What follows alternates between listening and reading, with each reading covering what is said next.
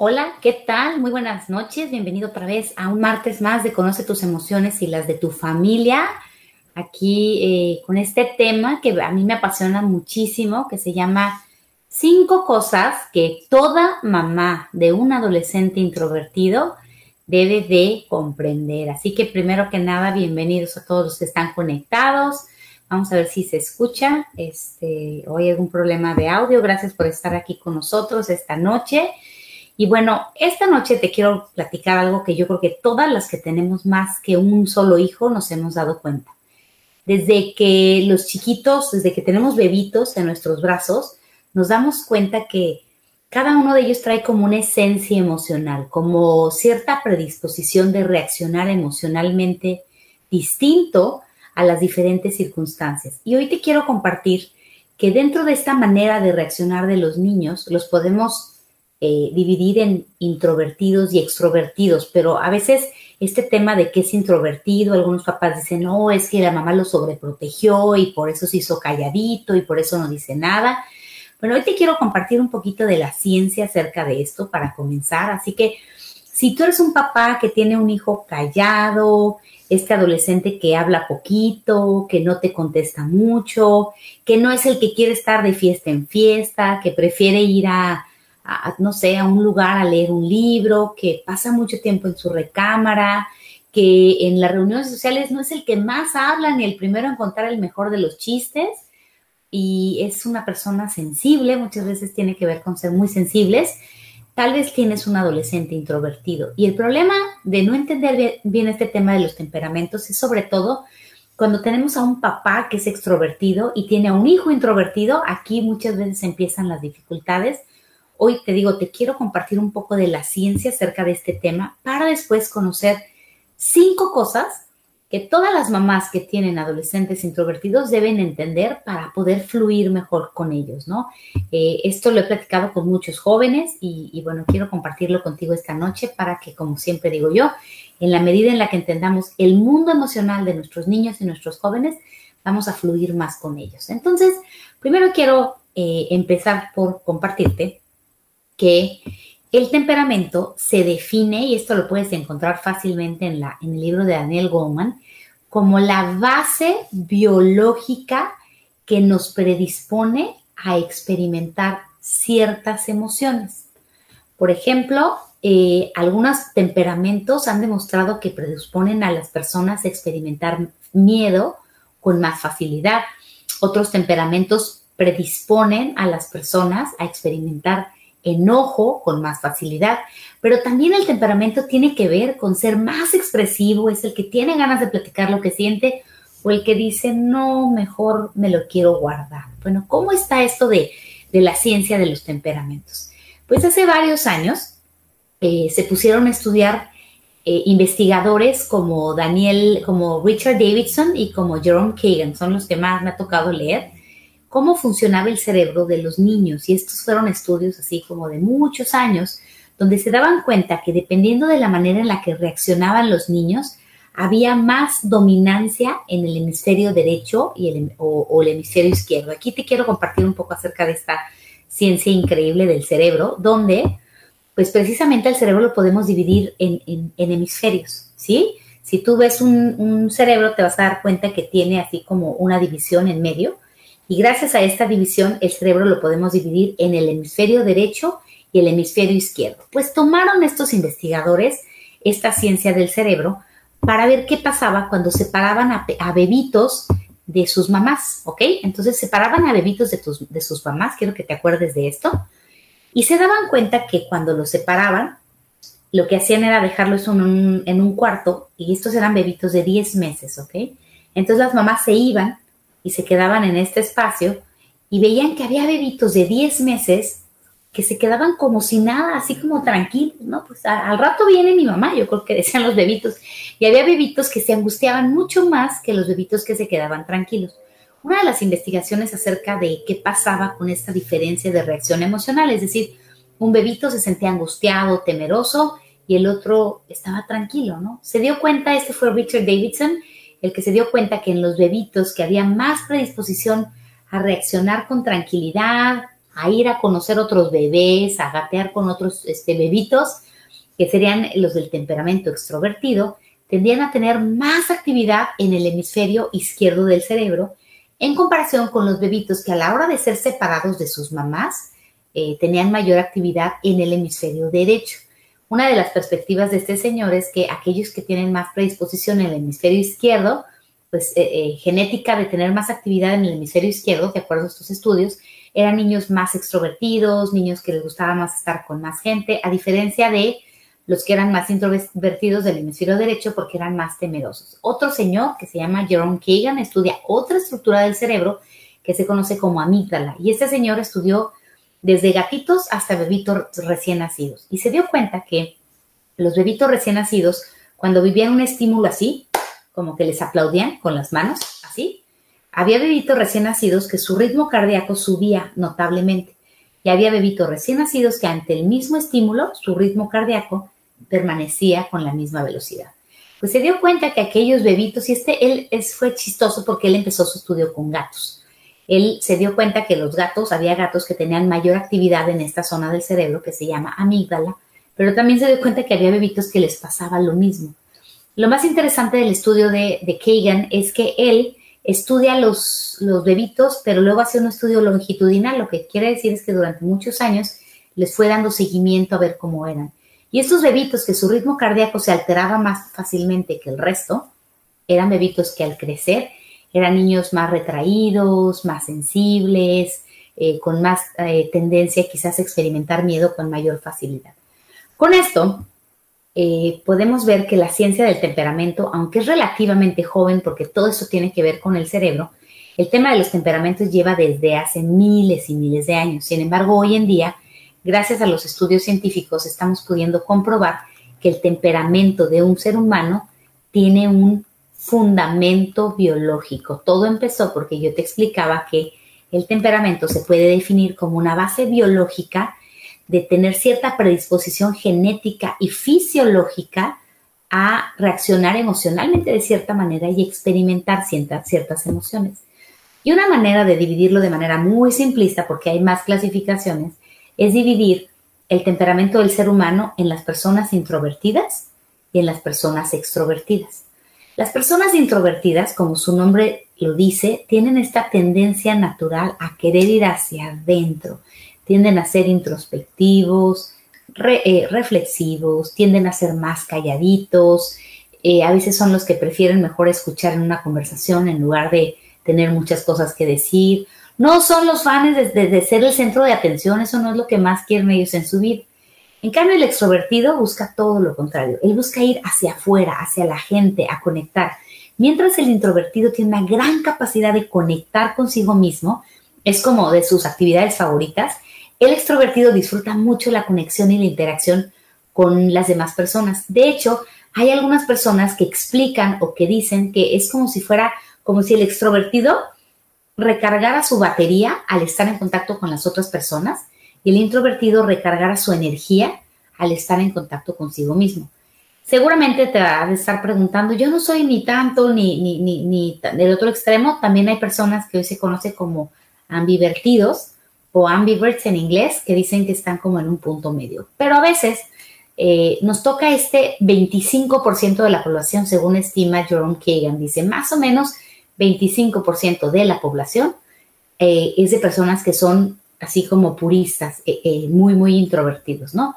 Y el otro 25 es muy extrovertido. Otra de las cosas que vamos a ver en estas diferencias es que el introvertido tiende a ser más temeroso, pero ojo, esto también lo hace más calculador. ¿Por qué?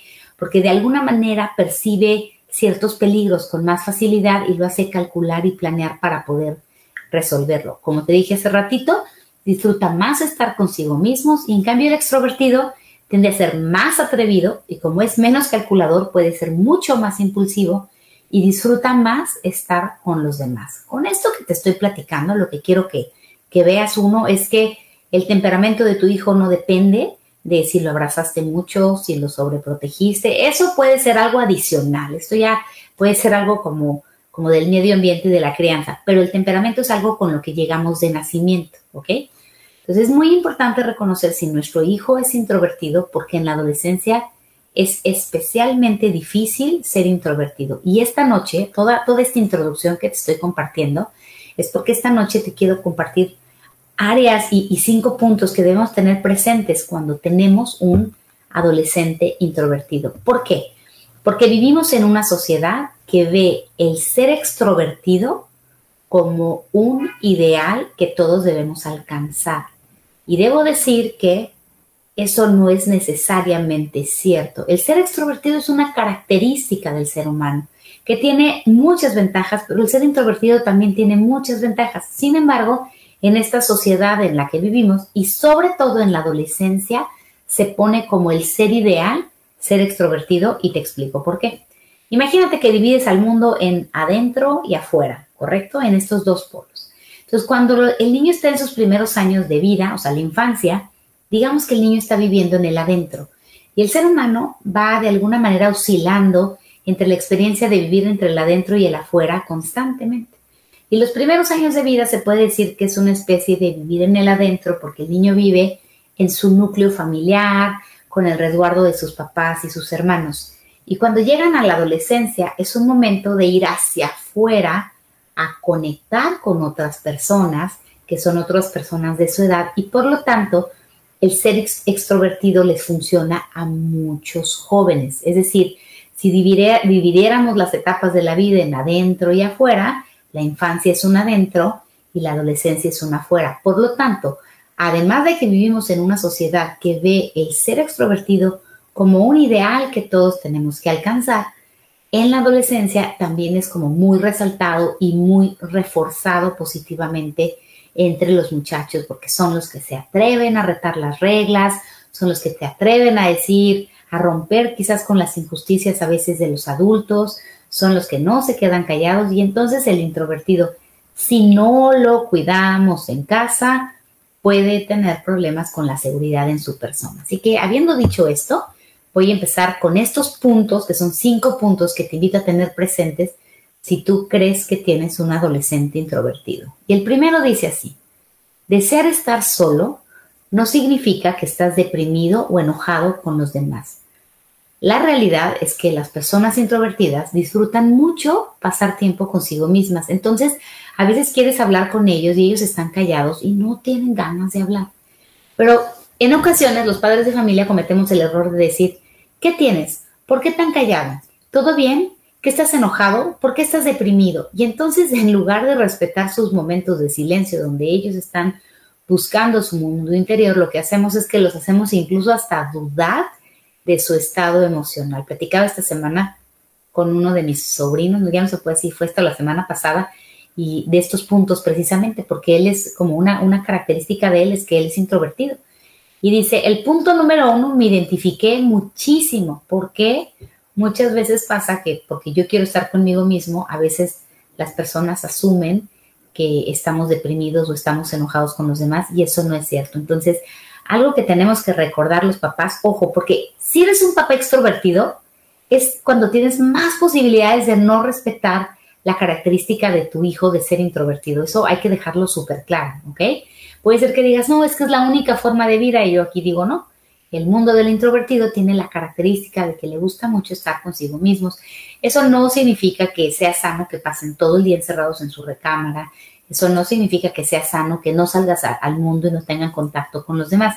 Solo que debemos entender, quizás si somos extrovertidos, que para el introvertido es muy importante y natural estar consigo mismo y de sus placeres más padres de la vida es leer un libro, escuchar música y estar a solas en su recámara. Entonces hay que saber cuándo sí es depresión y cuándo están enojados. Vamos a ir al segundo punto que dice, los introvertidos sí disfrutan estar con los demás. A veces somos muy dados a decir, es que eres un antisocial, es que no te gusta la gente, es que este, eres una antipersona, ¿no? Lo único que tenemos que entender es que el introvertido no es el fan de ir a la fiesta donde están cientos de personas o 30 personas o 20 personas.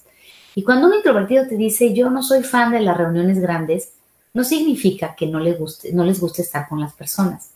Solo que dentro de las características más comunes de ellos es que prefieren reuniones más pequeñas y pláticas más profundas. Pregúntate si en tu adolescencia fuiste a un par de fiestas donde realmente todo era muy superficial y no conectabas con nada y todo, todo era nada más el cotorreo y como que la plática superficial, pero no había ese momento de decir, ay, yo también me siento así o yo veo esto, o tú cómo piensas del mundo. El introvertido le encanta la conexión uno a uno, ¿ok? Pequeñas reuniones y prefieren pláticas más profundas. El extrovertido tiende a ser, no siempre, pero en términos generales más superficial, tienden a ser de mucha, mucha fiesta, mucha, mucha gente, ¿verdad? Y no les importa este, tanto que, sean eh, encuentros con, con, pocas personas. Entonces, bien importante eh, evitar los sobrenombres de antisocial, por qué no quieres ir a la fiesta, te vale, etcétera, etcétera, porque eso solamente los hace dudar de ellos mismos y no tienen nada de malo ser una persona que disfrute de reuniones pequeñas, ¿ok? Con pláticas profundas. Punto número tres para los papás que tienen introvertidos. Solo porque les gusta estar en silencio no significa que son tímidos. Sí es cierto que hay introvertidos que son tímidos y de hecho son los que tienen mayor predisposición a la timidez. Sin embargo, a veces somos nosotros los que creamos esa inseguridad en ella, porque están chiquitos y están calladitos y estamos. ¿Por qué no hablas? Pero es que ¿por qué no dijiste nada? Ándale, hijito, di algo. Una de las cosas que tenemos que entender cuando tenemos un niño introvertido es que ellos disfrutan mucho escuchar lo que los demás tienen que decir y lo analizan en el mundo de sus pensamientos. A veces los papás extrovertidos que tienen hijos introvertidos pueden chocar mucho porque piensan que porque están callados o no dicen mucho, son niños tímidos cuando en realidad ellos están tranquilos con su persona. Entonces, este es un tema que yo te invito a, abordar con ellos. Amor, ¿te sientes a gusto estando callado o te sientes inseguro de poder hablar? Sí hay introvertidos que se sienten tranquilos de estar en silencio y se sienten seguros de sí mismos al poder hablar con los demás. También hay introvertidos que son tímidos y creo que la timidez sí es algo que es importante enseñarles a resolver a través de un manejo inteligente del miedo. Vamos a ir al punto número cuatro, hoy son cinco, dice, guardar silencio en una conversación no significa que son inseguros. A veces los eh, introvertidos son sumamente callados. Hace ratito hablaba de ser tímidos. Aquí hablo de que, de que no se quiere, de que duda de sí mismo. Y algo que, les explico a muchos papás es que una de las emociones que más buscan sentir los introvertidos es la calma, ¿sí? Por ejemplo, eh, los extrovertidos quieren ser felices, así como que si lo pusieran en los botoncitos de la nave de los sentimientos. A los, a los niños les explico que los introvertidos de manera instintiva buscan mucho sentir calma, por eso no quieren pelear, por eso no son confrontativos, etcétera, etcétera. En cambio, los extrovertidos de sus emociones favoritas es eh, el botoncito de la felicidad. Sí, vamos a ir a la fiesta. Y el introvertido dice, ay, es que está todo tranquilo y me sentí muy a gusto y había música tranquila. Bueno, pues este, esto nos permite ver que cuando estamos en una conversación con un introvertido y el introvertido es callado, no necesariamente significa que es inseguro. Si nosotros como papás vemos a nuestros hijos callados y les decimos, ¿qué te pasa? ¿Necesitas seguridad? ¿No tienes autoestima? Automáticamente les estamos eh, creando una duda acerca de sí mismos. Y algo que tenemos que ver es que una de las emociones que más buscan sentir los introvertidos es la calma. Y esta se encuentra muchísimo en el silencio. Si tú eres extrovertido, te invito a estar en la próxima fiesta, en una conversación, estando contigo mismo, para que veas lo que está buscando el introvertido, para que veas qué padre también es eh, el sentirte seguro al no hablar o al no interactuar y saber que puedes escuchar. Es, son grandes, grandes escuchas. Yo creo que esa es una super virtud del introvertido. En el número 5, es mentira que para ser exitoso necesitas ser extrovertido. Y esto parto de lo que yo decía hace ratito. Vivimos en una sociedad que idealiza la, extroversión. Y la realidad es que muchos líderes de la humanidad han sido introvertidos y no tienen nada de malo, porque son menos impulsivos, tienden a ser más ordenados, tienden a ser más sistemáticos que los extrovertidos. Entonces yo te invito a que uno, si tienes un extrovertido en casa, asegúrate de compartirle las ventajas de su naturaleza y ahorita las voy a volver a repetir.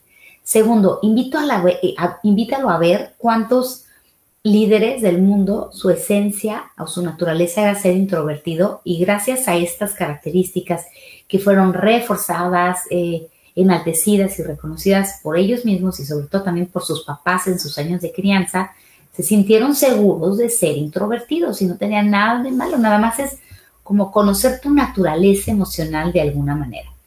Eso no significa que si tienes un introvertido que es ansioso, no haya que ayudarlo, ¿ok? Aquí voy a mostrarte otra gráfica que me sirve mucho para explicarle a los papás aquí en el consultorio. Y aquí te, presento así como le llamo yo dos extremos para experimentar el mundo, ¿ok?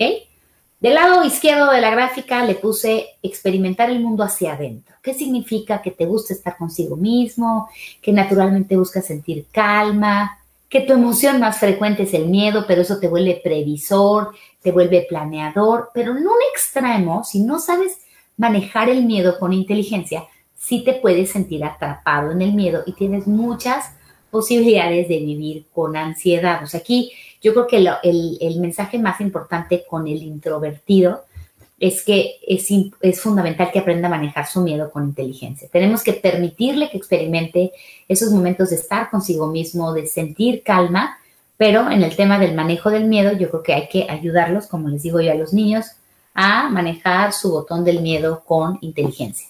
Y en el tema de hacia afuera, o sea, estar con las demás personas, sí es cierto, están los extrovertidos que les fascina la acción, les fascina hacer cosas, les encanta estar con la gente, tienden a, por lo general, a sentir enojo con más facilidad que los eh, introvertidos tienden a ser más impulsivos y más espontáneos, pero también a ellos hay que enseñarlos a estar consigo mismos. Una persona que está exageradamente hacia afuera tiene altas posibilidades de olvidarse de quién es, de ser demasiado complaciente en unos sentidos, de eh, de alguna manera de perderse en el mundo de afuera si no contacta. Yo creo que la idea de estos temperamentos es ver que si tienes un niño sumamente introvertido hay que guiarlo a que encuentre un balance para tratar de llegar a un punto medio. Y si tienes un niño sumamente extrovertido, también hay que guiarlo a que encuentre su paz interior. Pero esta noche quería hablar especialmente de los niños introvertidos porque necesitan mucho apoyo,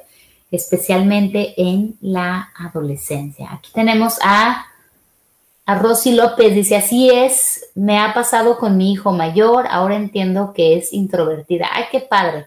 ¿Cómo saber cuando quiere estar sola por alguna molestia o algo que la hizo sentir mal sin hacer que confunda sus sentimientos? Yo creo que aquí la regla, gracias por tu pregunta, Rosy, esta noche, este, está preguntando cómo saber cuando solo quiere estar sola por algo que le molesta o algo que la hizo sentir mal. Varias cosas respecto a este tema de los introvertidos, ¿ok? Una, muy importante, eh, con ellos hay que enseñarles a expresar sus emociones. No significa que se las van a decir a todo el mundo, pero sí en casa tenemos que naturalizar la apertura para poder decir cómo nos sentimos. Entonces, una regla con los introvertidos es decir, eh, voy a decirte que yo no puedo adivinar lo que sientes. Sé que a ti te gusta ser reservado, sé que a ti te gusta tu mundo para ti, pero hay un punto medio donde tú necesitas decirme si estás sola porque estás triste o si estás sola porque estás enojada, sobre todo si necesitas ayuda. Al introvertido le puede costar más trabajo pedir ayuda que al extrovertido. Yo creo que el punto aquí es tener una conversación con ella donde reconozcas su mundo introvertido, como, como que reconozcas esta naturaleza, pero al mismo tiempo le puedas eh, indicar que hay ciertos extremos del, del mundo interior, como decíamos hace ratito, que tenemos que tratar de llegar a este punto medio que está en este diagrama. Es decir, respeto que no seas una persona súper abierta con tus emociones, pero en el tema de poder convivir en familia necesitamos que puedas comunicarte cuando necesitas ayuda. Si no, yo no, yo no puedo este, ayudarte en ese sentido. Entonces, pues yo tendré una gran plática con ella, le explicaría esto, le hablaría de las ventajas de ser introvertida, junto con los retos de ser introvertido, porque cada temperamento tiene el suyo. Tengo aquí a Regina Urco Vivanco, dice, los niños de seis años ya se pueden saber. Sí, fíjate que una de las características del temperamento, Regina, dice, los niños de seis años ya se puede saber si es introvertido o extrovertido. Es los más fáciles de saber su naturaleza son los niños, porque precisamente lo que les explicaba que dice en el libro de Daniel Goleman, el, temperamento no es destino. Por ejemplo, yo tengo una hermana que su naturaleza era ser tímida hasta el cielo. y hoy da muchísimas pláticas por todo el mundo y le encanta dar conferencias y le encanta estar con la gente.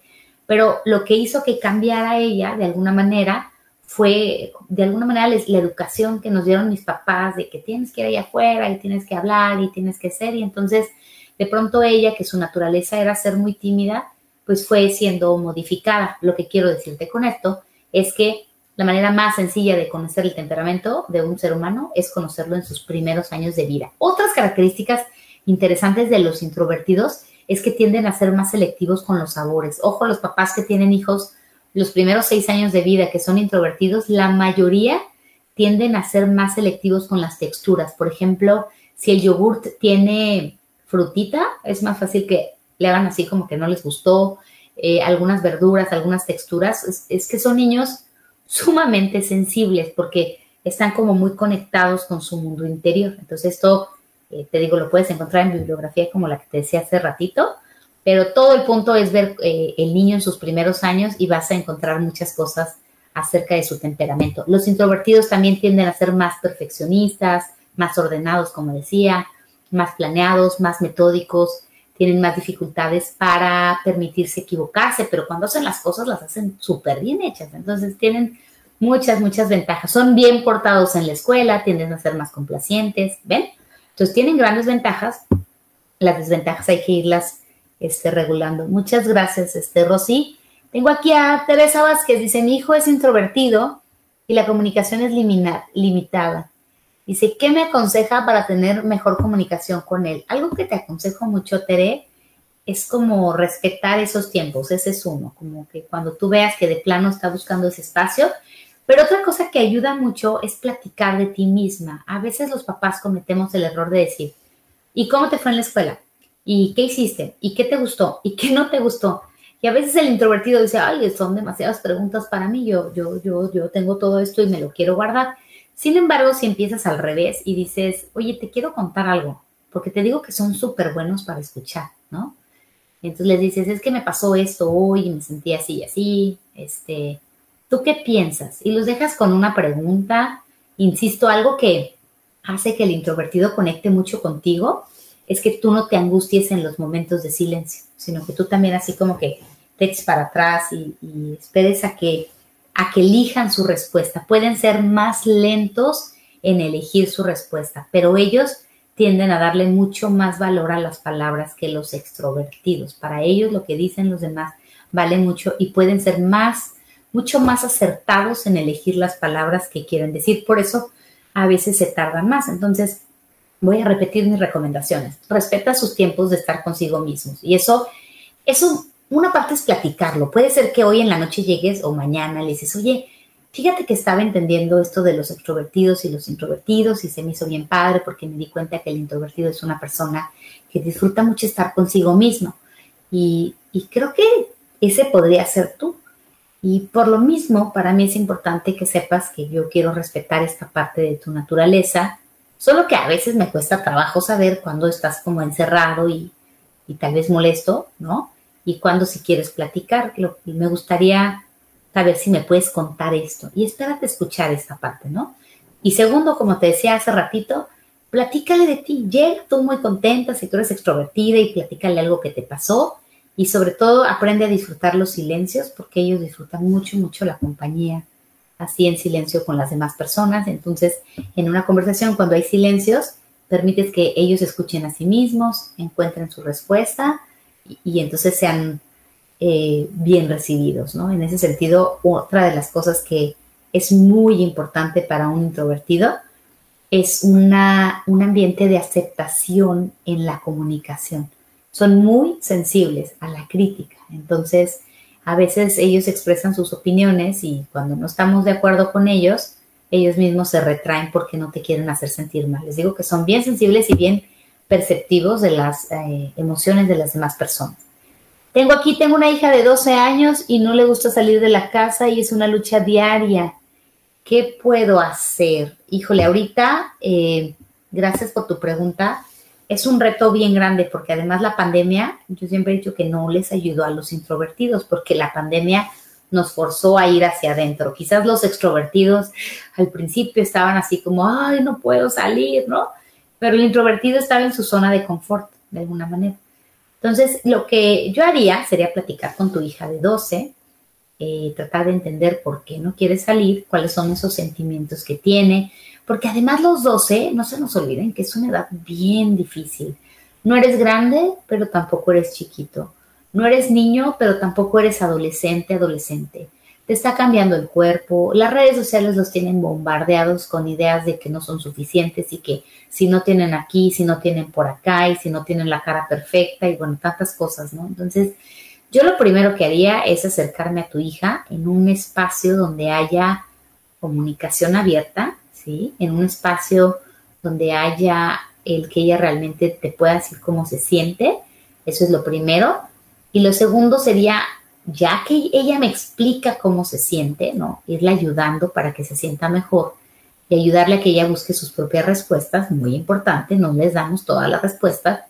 Y tercero, preguntarle qué, qué crees que pasaría si continúas totalmente encerrada como hasta ahorita, ayudarla a ver a largo plazo. o sea, está bien que te guste estar contigo, está muy padre que te guste estar en tu mundo interior, pero ¿Qué crees que pasaría si sigues así todo el tiempo? Y el tercer punto, a lo mejor no les va a gustar a muchos, a veces la respuesta está en dejarles o quitarles los aparatos electrónicos. Hoy en día sí tenemos una generación de muchos jóvenes que no se salen de su cuarto porque están con el aparato electrónico y entonces tienen todo resuelto porque ahí se están divirtiendo, ahí están encerrados en su mundo y no salen. El tema de la regulación del tiempo, de, eh, sobre el tiempo que pasan los jóvenes en los aparatos electrónicos, es importantísima para vivir un balance entre el adentro y el afuera. Espero que te sirva. Muchas gracias por tu pregunta. Este, te tengo como Omar CR. Saludos, ¿ok?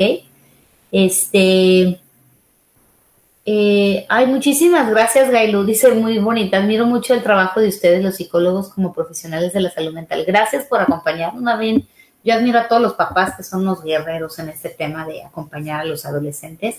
Ya sabes que, este, bueno, gracias a todos los que fueron al taller del sábado del manejo inteligente del enojo. Estuvo bien bonito. Ya les estaremos avisando de un taller que vamos a tener en enero que se llama El factor emocional para bajar de peso. Estamos bien contentos porque ya empezamos otra vez con los eh, eventos presenciales para poder apoyarnos en el tema del manejo de las emociones. Vamos a estar hablando si tú eres alguien que dice, en enero quiero bajar de peso, no se te olvide pensar en el factor emocional para bajar de peso. Qué importante es manejar nuestras emociones con inteligencia, tener presente quizás el, régimen, eh, el, estilo de, de alimentación que te está diciendo tu nutriólogo, pero no dejes de lado las emociones porque son un factor importantísimo para determinar si te sabes detener ante el control de impulsos, si estás escuchando lo que tu cuerpo te está pidiendo en ese momento, si necesitas agua, si estás cansado. Bueno, el mundo emocional es fundamental para poder bajar de peso, pero ya les estaremos platicando más adelante. Solo que estaba súper contenta de eh, toda la experiencia de haber ido a este taller, el, el iniciar los eventos presenciales. El año que entra tenemos un calendario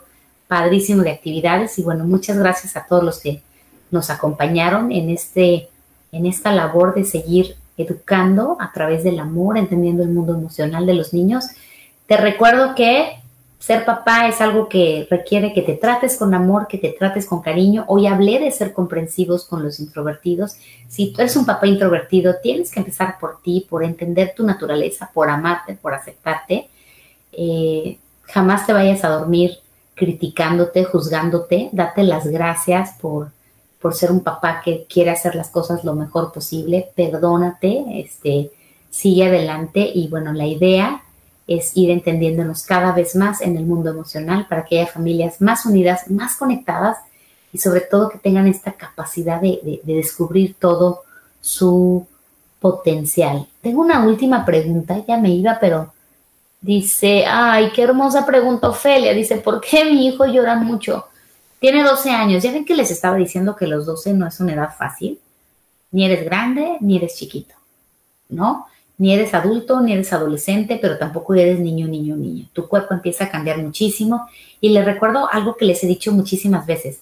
Durante la adolescencia, el cerebro, la zona del sistema límbico, es bombardeado por hormonas constantemente.